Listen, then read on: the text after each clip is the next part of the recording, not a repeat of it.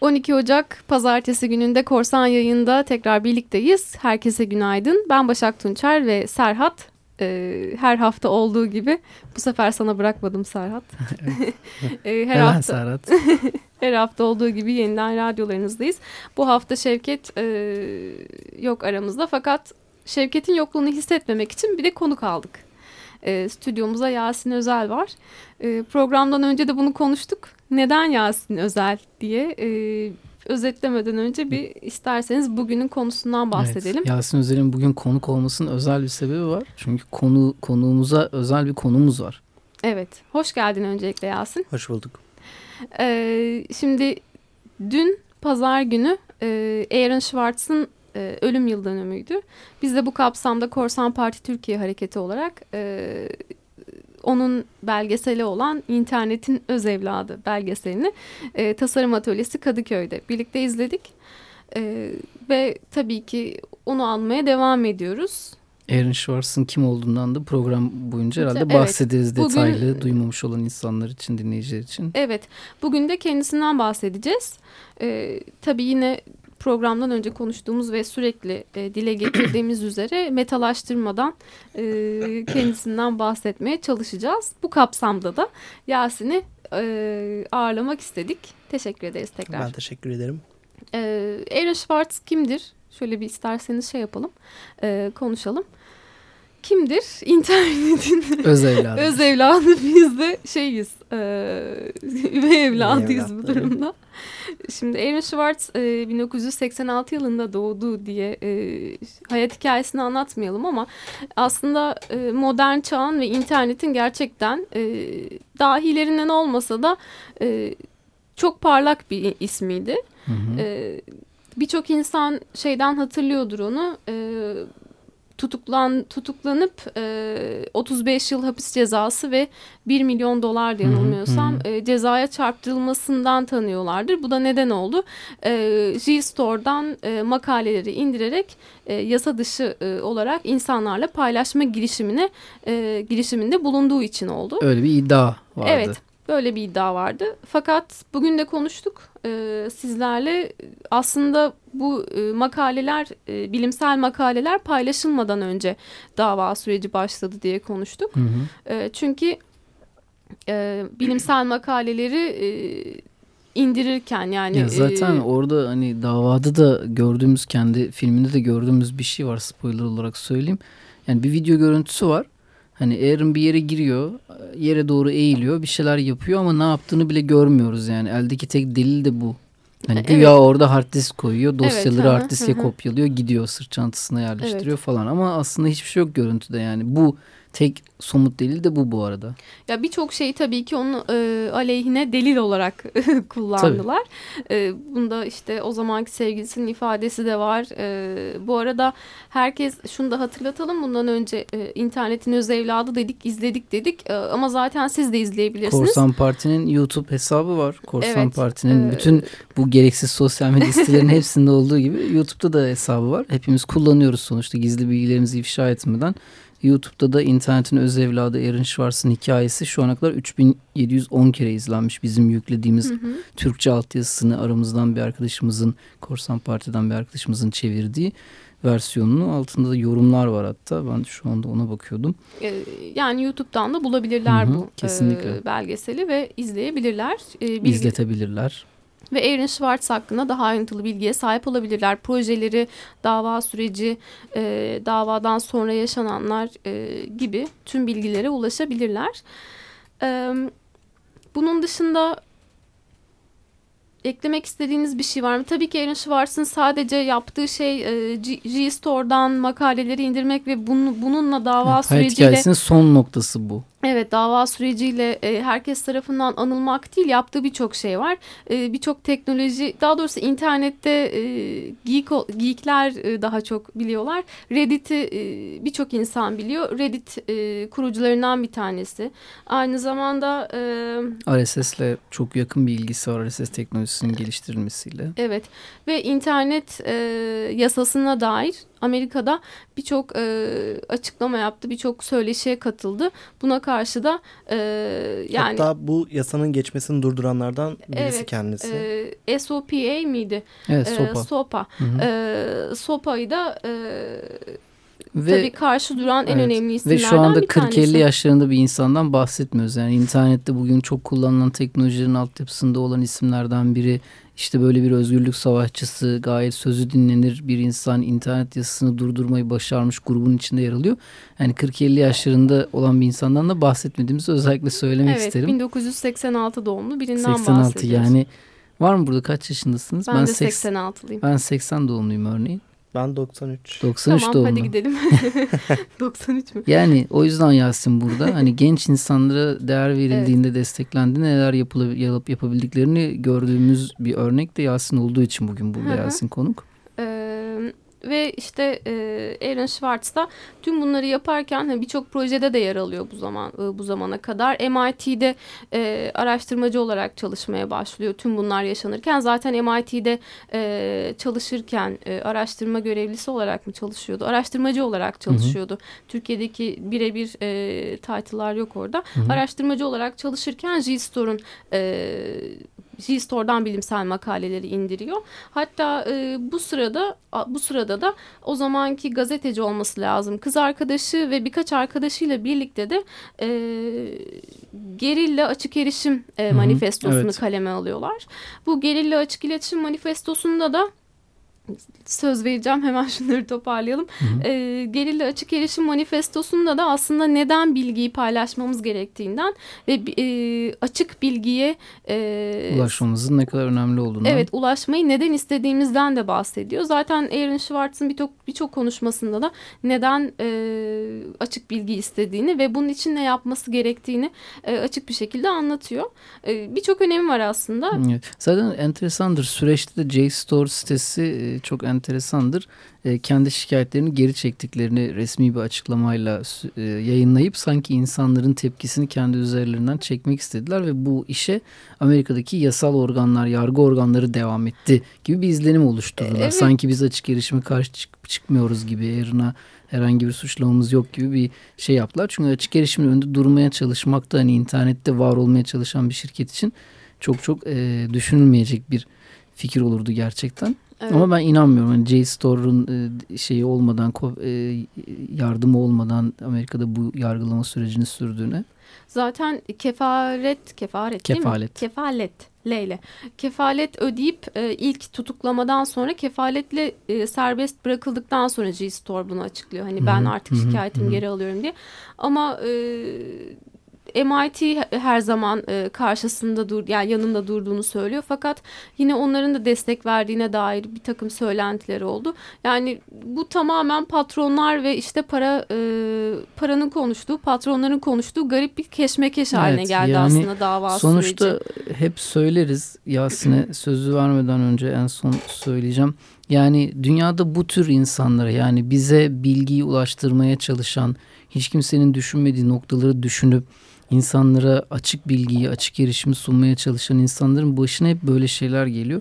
Hep deriz işte bunların örnekleri Turing, Alan, Alan Turing, işte Tesla, Nikola Tesla ve Aaron Schwartz. Hani bunların hepsi aynı şekillerde hemen hemen ölmüş ve hatta öldürülmüş insanlar. Zaten YouTube'daki bizim videonun altında da var. Yani İngiliz hükümeti Alan Turing'e ne yaptıysa Aaron Schwartz'a aynısını Amerikan hükümeti yapmıştır demiş bir kullanıcı izleyenlerden, din izleyenlerden birisi. ben de katılıyorum. Yani aynı şey Tesla'ya oldu yine Amerika'da. Bu insanların ortak özellikleri de bunlardı. Bugün de aynı şey işte Manning'e oluyor, e, Assange'e oluyor. Benzer şekilde yani bizim bilgiye ulaşmamızı sağlayan herkesin başı bir şekilde hükümetle, yargıyla derde giriyor tabii ki. Ee, ve yine konuşmuyor yani bundan çok konuşmayacağız konumuzun etrafına dönelim dedik ama e, geçen hafta Fransa'da olan bu e, karikatür dergisinde olanlar gibi yani bir, e, kendini ifade eden ve diğer çoğunluktan farklı olan herkes bir şekilde e, susturulmaya çalışılıyor. Kesinlikle. E, Dolayısıyla susmak istemeyen insanlar için Yasin'e gerilim artık. Susmak istemeyen insanlar için nasıl bir çözümümüz var? Ne yapalım diye. E, bu arada ondan önce hemen şeyden de bahsedelim. Aaron Schwartz hakkında hiç bilgisi olmayanlar için Aaron Schwartz e, iki yıl önce 2013 yılında e, dün intihar ederek yani e, evinde ölü olarak bulundu. E, tabii bu intihar kendisini öldürdü e, gibi anılabilir. E, bu da şaibeli. Şu, e, bu da şu da var. E, kendisini öldürmüş olsa bile yine katilinin devlet ya da patronlar, para sahipleri işte e, şirketler olmadığını göstermiyor. E, onu psikolojik çöküntüye çünkü artık da e, çok fazla e, Hayat, para cezasına çarptırılmıştı. Tabii, tabii yani aynı aynı Pirate Bay davasında olduğu gibi Aynen. yani hayat boyu ödeyemeyecekleri milyon dolarlarla e, milyon dolarları ödemeye e, cezaya çarptırılan insanlar işte hayatlarının en önemli bölümünde en genç oldukları anlarda en verimli yaratıcı oldukları anlarda 20-30 yıllık hapis cezalarına çarptırılmaları tabii ki yani bu insanlar üzerinde çok büyük psikolojik baskı yaratıyor evet. Aaron'da. Bunun sonucunda cinayete kurban gitmiştir bence. Evet yani bu sadece bir intihar, intihar değil. denemez. Evet bir cinayet hem devletin hem de e, patronların ortak olduğu bir cinayetti aslında. Yasin sana dönelim. Ee, bence şey yani Aaron'ın e, yargılanma sürecinde bir şey de eklemek gerekiyor ki e, sadece J-Store e, olayı değildi aslında olay. Tabii ki. e, yani hükümetin e, SOPA isimli yasasına karşı çıktı. Birçok şey yaptı ve bu nedenle e, zaten muhtemelen yani devletin çok büyük bir e, hıncı vardı Aaron'a karşı. Yani sadece JSTOR'la alakalı olduğunu ben zannetmiyorum. Evet yani hep şey diyorlar ya Türkiye'de de birçok defa e, rastladık. İşte bir kurban seçip onun üzerinden diğer insanları sindirmek. E, burada da kurban Aaron oldu. E, onun üzerinden. Tabii yani sopa gibi bir yasaya zaten karşı çıkmaya çalışmak onun karşısında bu kadar net bir şekilde duracak insanları örgütlemek. Çünkü sopa neydi? Stop Online Piracy Act yani Evet, çevrim aha. içi korsanlığı durdurma yasası yani hani bu çok ciddi bir şey altyapısı olan bir yasaydı ve buna karşı gelip bunu durdurabilmiş olması bu insanların tabii ki devletin büyük bir hıncına neden olacaktır. Çok doğru söyledi Yasin. Ee, Birçok defa mecliste şey de taşındı e, bu. E, bu arada Secure Drop'da e, da aynı zamanda Aaron Schwartz'ın e, desteği vardı. Tabii e, birçok projeye küçüklü büyüklü desteği vardı. Secure Drop'ta bunlardan biri. Yasin'in de Secure Drop'la bir ilgisi var. Evet ondan o yüzden hı, o yüzden Yasin'den biraz bize hem Secure Drop ondan sonra da biraz da kendini ilgilendiren kendisini şey yaptığı kısmıyla biraz ufakça bize açıklamasını isteyelim. Ee, öncelikle e, Secure Drop isimli yazılımın Aaron tarafından e, yapıldığını belirtmem gerekiyor. En temeli aslında farklı bir isimliydi. Aaron Swartz tarafından yapıldı. E, Aaron Swartz öldükten sonra e, basın özgürlüğü vakfı sanırım yabancı ismi. Hı hı, e, hı. Onlar geliştirmeyi ele aldı. Şu anda profesyonel olarak onlar geliştiriyorlar. E, Secure Drop e, kısaca bahsetmek gerekirse e, güvenli olarak e, bilgilerin sızdırılabileceği bir platform. Yani haber kaynaklarının gazetecileri bilgileri kendi kimliklerini açığa çıkarmadan mesleklerini ve dolayısıyla canlarını e, tehlikeye atmadan bilgileri aktarabilecekleri bir platform. E, peki e, biz bununla ne yapıyoruz? E, bizim Türkiye üzerine kurmaya çalıştığımız Kara Kutu isimli bir proje var. Hı hı. E, Kara Kutu'nun amacı e, sızdırılan ifşalar yoluyla hükümetteki e, sadece hükümetle değil hükümet ve özel sektördeki kamu kurum ve kuruluşlarındaki her yerdeki e, yolsuzlukları, usulsüzlükleri ortaya çıkararak e, bu kurumlar üzerinde kamu baskısı oluşturmak. Aslında en temel hedefimiz bu. Hı hı. Yani sonuçta halk e, bilmediği bir konuda herhangi bir kurum üzerine baskı uygulayamaz. Nasıl ki e, bir yerlerden servis edilen şekillerde e, başbakanın bazı ses kayıtları ortaya çıktıysa ve halk bunun üzerine eylemler yaptıysa hı hı. buna karşı bir tepki oluşturduysa biz de buna benzer bir şey yapmaya çalışıyoruz. Ancak da bizim yaptığımız şöyle bir farkı var. E, bahsettiğim sızdırılan ses kayıtları ve bilgiler e, siyasi amaçlar doğrultusunda servis edilmişti aslında. Tam olarak sızdırılmamıştı. Hı hı. E, sızdırmanın karşılığı da, e, yabancı e, şeylerde daha çok Wikileaks gibi hı hı. bir örnek verebiliriz. Hı hı. Herhangi bir siyasi çıkar e, düşünmeden. Yani halkın çıkarı burada temel olan toplumun çıkarına yarıyor evet. mu bu leaking yapılan, sızıntı yapılan bilgi acaba? Tarafsız, kamu tarafsız yararı. bilgi e, paylaşımı diyebiliriz aslında. Bu yani konuda. evet, evet. Yani birisi halkı aldatıyorsa e, en tepeden başlayarak e, bunun mutlaka halk tarafından biliniyor olması lazım. Çünkü en büyük suç halka yalan söylemektir. Düşüncesini hareket Kesinlikle. eden bir e, oluşum bu. Ya, aslında e, temel düşüncemiz şöyle bir şey. E, ya ortada gizlenen bilgiler var. Hı hı. Ve en temelde e, halktan insanlar bu tip kurumlarda çalışıyor ve bir kısmı bu tip bir, e, bilgilere erişimi açık durumda. Hı hı. E, aynı bu Redek'e sızdırılan e, Reyhanlı patlamasının belgeleri gibi. E, buna benzer bilgiler kamuya e, güvenli yollardan sızdırılmalı. Nedenine gelirsek e, çünkü yani ister bizimki gibi pek demokratik olmayan ülkelerde olsun ister Amerika gibi demokratik sayılabilecek ülkelerde olsun e, bilgiyi sızdıran kişi üzerinde siyasi bir baskı her zaman oluşturuluyor. Hatta siyasi baskı geçtiğinde bu kişi hapse atılıyor. Hı hı. E, muhtemelen de hayatının geri kalanını çok sıkıntılı durumlarda Tabii. geçiriyor. Ya sızdırdığı bilgi işte devlet sırrı olabilir ya da askeri bilgi olabilir. Hani ticari bir sır bile olsa yani bir e, şirketin örneğin bir telekom şirketinin yaptığı bir sansürle ilgili kurduğu bir donanımla ilgili bir şey olsa bile işten atılabiliyor ya da işte başka şekillerde işte pozisyonu değiştirilebiliyor Hakkında vesaire. Hakkında dava bile açılabiliyor Tabii özel ki. sektördeyken. Tabii ki. Dolayısıyla o yüzden hani her türlü sektörde ve işte pozisyonda çalışan insanın kendi bilgileri hiçbir şekilde gözük, gözükmeksizin o bilgiyi sızdırabilmesi, halkla paylaşabilmesi için. Çünkü kendisinin de bir parçası olduğu olduğu halk aldatılıyor ve kendisi bunun bilincinde tam da o noktada duruyor. Biliyor bilgiyi her gün bu bilgiyle yan yana ama bir türlü bunu halka söyleyemiyor. Çünkü buna bunun için bir aracı yok elinde. Yani anonim olarak Aynen, e, anonim olarak kara kutu vasıtasıyla bilgilerin e, paylaşılması, gizli bilgilerin ya da önemli kritik bilgilerin halkla paylaşılması. Peki e, bu bilgilerin doğruluğuna nasıl e, emin olabiliyor kara kutu? Ee, şöyle ki kara kutunun bu bilgilerin doğru olup olmamasıyla herhangi bir işi yok. Biz hı hı. bize gelen bilgileri e, bize bu şekilde bir bilgi ulaştı şeklinde koyuyoruz internete. Hı hı. Yani herhangi bir yani bize ulaşan bilginin doğruluğu hakkında herhangi bir iddiamız yok. Zaten bu iddiayı da insanlara vermiyoruz. Hı hı. Bizim yapabileceğimiz anne şöyle bir şey olur. Biz bu bilgiyi internette yayınladıktan sonra ayrıca gazetecilere yollarız. Gazeteciler bunu e, standart yani onlara bu şekilde bir bilgi gelse o bilgiye e, nasıl muamele edebilecekleri o şekilde aynı şekilde muamele edip işleyebilirler. Yani Karakutu'nun yaptığı şey insanların anonim olarak bilgi göndermesini sağlamak.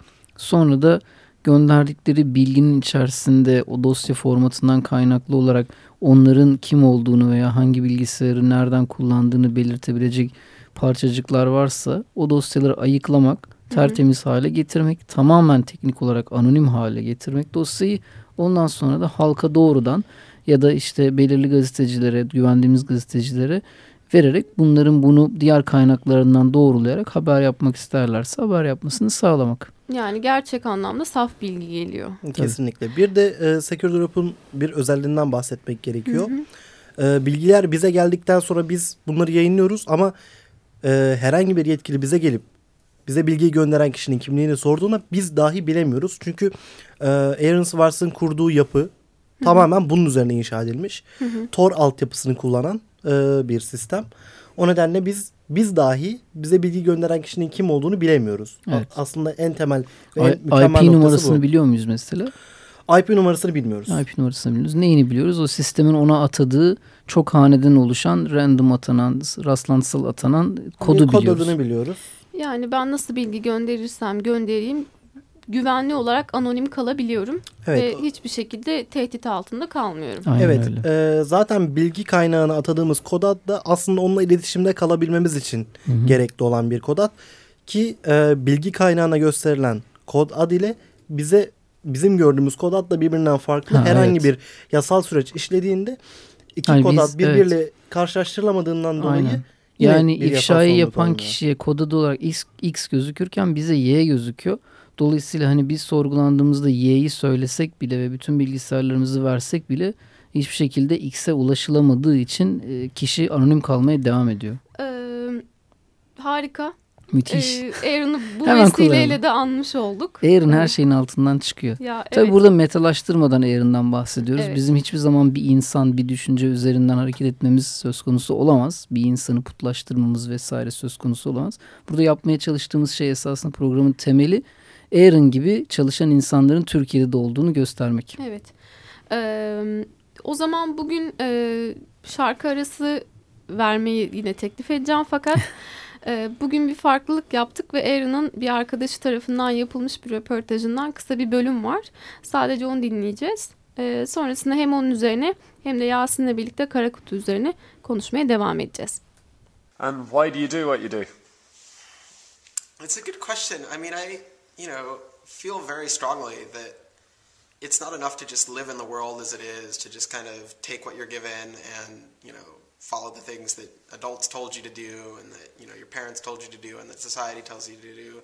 I think you should always be questioning. You know, I take this very scientific attitude that everything you've learned is just provisional, that, you know, it's always open to recantation or refutation or questioning. And I think the same applies to society. And I, you know, felt growing up you know, I slowly had this process of realizing that all the things around me that people had told me were just the natural way things were, the way things always would be, they weren't natural at all. They were things that could be changed, and they were things that, more importantly, were wrong and should change. And once I realized that, there was really kind of no going back. I couldn't fool myself into saying, oh, I'm just going to go work for a business and ignore all that. Once I realized that there were real serious problems, fundamental problems that I could do something to address, I didn't see a way to, to forget that. I didn't oh. see a way not to. What how did you go about getting active? Um, you know, I'd always been wanting to get active. Like even when I was in school, I was very frustrated with school. I thought, you know, the teachers didn't know what they were talking about, and they were very domineering and controlling, and the homework was kind of a sham, and it was just like, you know, all the way to pen students together and force them to do busy work. And you know, I started reading books about like the history of education and how this educational system was developed, and you know, alternatives to it in ways that people could actually learn things as opposed to just regurgitating facts their teachers told them. And that kind of led me down this path of questioning things. You know, once I questioned the school I was in, I questioned the society that built the school, I questioned the businesses that the schools were training people for, and I questioned the government that, you know, set up this whole structure. Korsan yayın kaldığı yerden devam ediyor. Aaron Schwartz'ı anıyoruz bu hafta programda çünkü pazar günü ölüm yıl dönümüydü. Şimdi biraz Aaron Schwartz'ın onun okul arkadaşıyla yaptığı bir röportaja kulak verdik. Neden bahsettiler? Şundan bahsettiler. Neyi nasıl yapacaklarından konuştular. Yani bu internetteki bilgi özgürlüğüne dair neyi nasıl yapacaklarını konuştular. Aaron Schwartz da buna e, şimdiye kadar ailemizde, okulumuzda ve devletin, toplumun bize öğrettiklerine karşı çıkarak ve sorular sorarak karşı konulabileceğinden bahsetti. Hiçbir zaman soru sormaktan vazgeçmeyerek bir şeyler yapılabileceğinden bahsetti. Biraz öyle bir insandı. Bizim de bugün onu almamızın nedeni bu. E, her şeyin soru sorarak hallolabileceğini, çözüm bulabileceğini, soru sormaktan vazgeçmememiz gerektiğini ve e, bilgi özgürlüğünü evet. her daim savunmamız gerektiğini düşündüğümüz Soruların cevaplarının da kimsenin tek elinde kalmaması gerektiğini. Evet bilginin ve soru, soruların cevaplarının ya da soracağımız soruların ne olduğunun hiçbir zaman... Başkaları tarafından bize gösterilmemesini. Aynen. Ee, kısaca bunlardan bahsedildi. Bizim de konuğumuz bu hafta Yasin Özel ee, ve yine o da genç ve umut vadeden isimlerden biri olduğu için e, teknoloji anlamında onunla Kara Kutu projesini konuşuyorduk. Kaldığımız yerden devam edelim istersen. Kara Kutu projesi şu an nasıl bir aşamada? Biraz ondan bahsedelim. Ee, Kara Kutu projesi şu an yapım aşamasında. Henüz e, bilgilerin gönderilebileceği bir durumda değil. Hı hı. E, web sitesi açık ancak zaten web sitesinde de projenin yapım aşamasında olduğu belirtiliyor. E, web sitesi karakutuprojesi.org şeklinde. Twitter adresi de vardı herhalde. E, Karakutu projesi şeklinde Twitter hı hı. şey de var, hı hı. adres de var. Ee, şu anda projemiz e, yapım aşamasında çünkü bazı donanımları almamız gerekiyor ve donanımların maliyeti biraz yüksek sayılabilir. Hı hı. Bağışları bekliyoruz. Evet, bunun için e, yourthings.org isimli siteden projemize oy vererek Hı hı. Ee, Daha önce bahsetmiştik Karakutu evet. başka projelerle birlikte evet. yourthings.org sitesinde e, yarışan projelerden bir tanesi. Oy verilebiliyor. Zaten bir proje değil üç projeye oy veriyorsunuz. Altı proje yarışıyor şu hı hı. an e, halk oylamasında ve her kişi üç oy verebiliyor. Evet. Kara Kutu da o altı projeden bir tanesi. Evet. Üç oyunuzdan bir tanesini mutlaka Kara Kutu'ya verin. Peki son oylama ne zaman? Gir sen gir. 21 Ocak'a kadarmış. Ee, o zaman elinizi çabuk tutun bitmeden Evet. hemen e, verin. E, yourthings.org internet sitesinden verilebiliyor. Bu arada zamanımız dolmuş. ne çabuk dolmuş. E, hemen toparlayalım isterseniz. Yasin çok teşekkürler geldiğin için. Ben teşekkür Bence seni ederim. bir gün daha burada ağırlayalım ve Kara Kutu hakkında bu anonim bilgi ulaştırma hakkında daha fazla şey konuşalım. Neler. Ee, bize hafta boyunca korsanparti.org internet sitesinden ve Korsan Parti Twitter hesabından ulaşabilirsiniz. Ee, hepinize iyi bir hafta diliyorum. Evet.